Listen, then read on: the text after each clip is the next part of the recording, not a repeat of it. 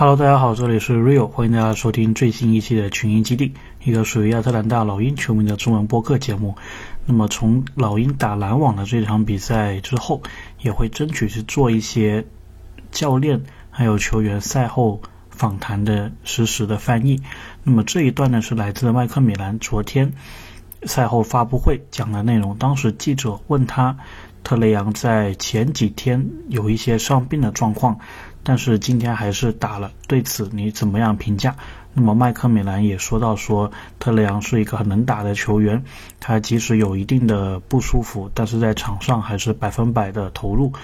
麦克米兰认为特雷杨在昨天的比赛当中是倾尽了自己的所有，同时他也称赞了博格丹的表现，认为他们两名球员起到了非常好的模范带头的作用，让球队在最后时候有机会拿下比赛。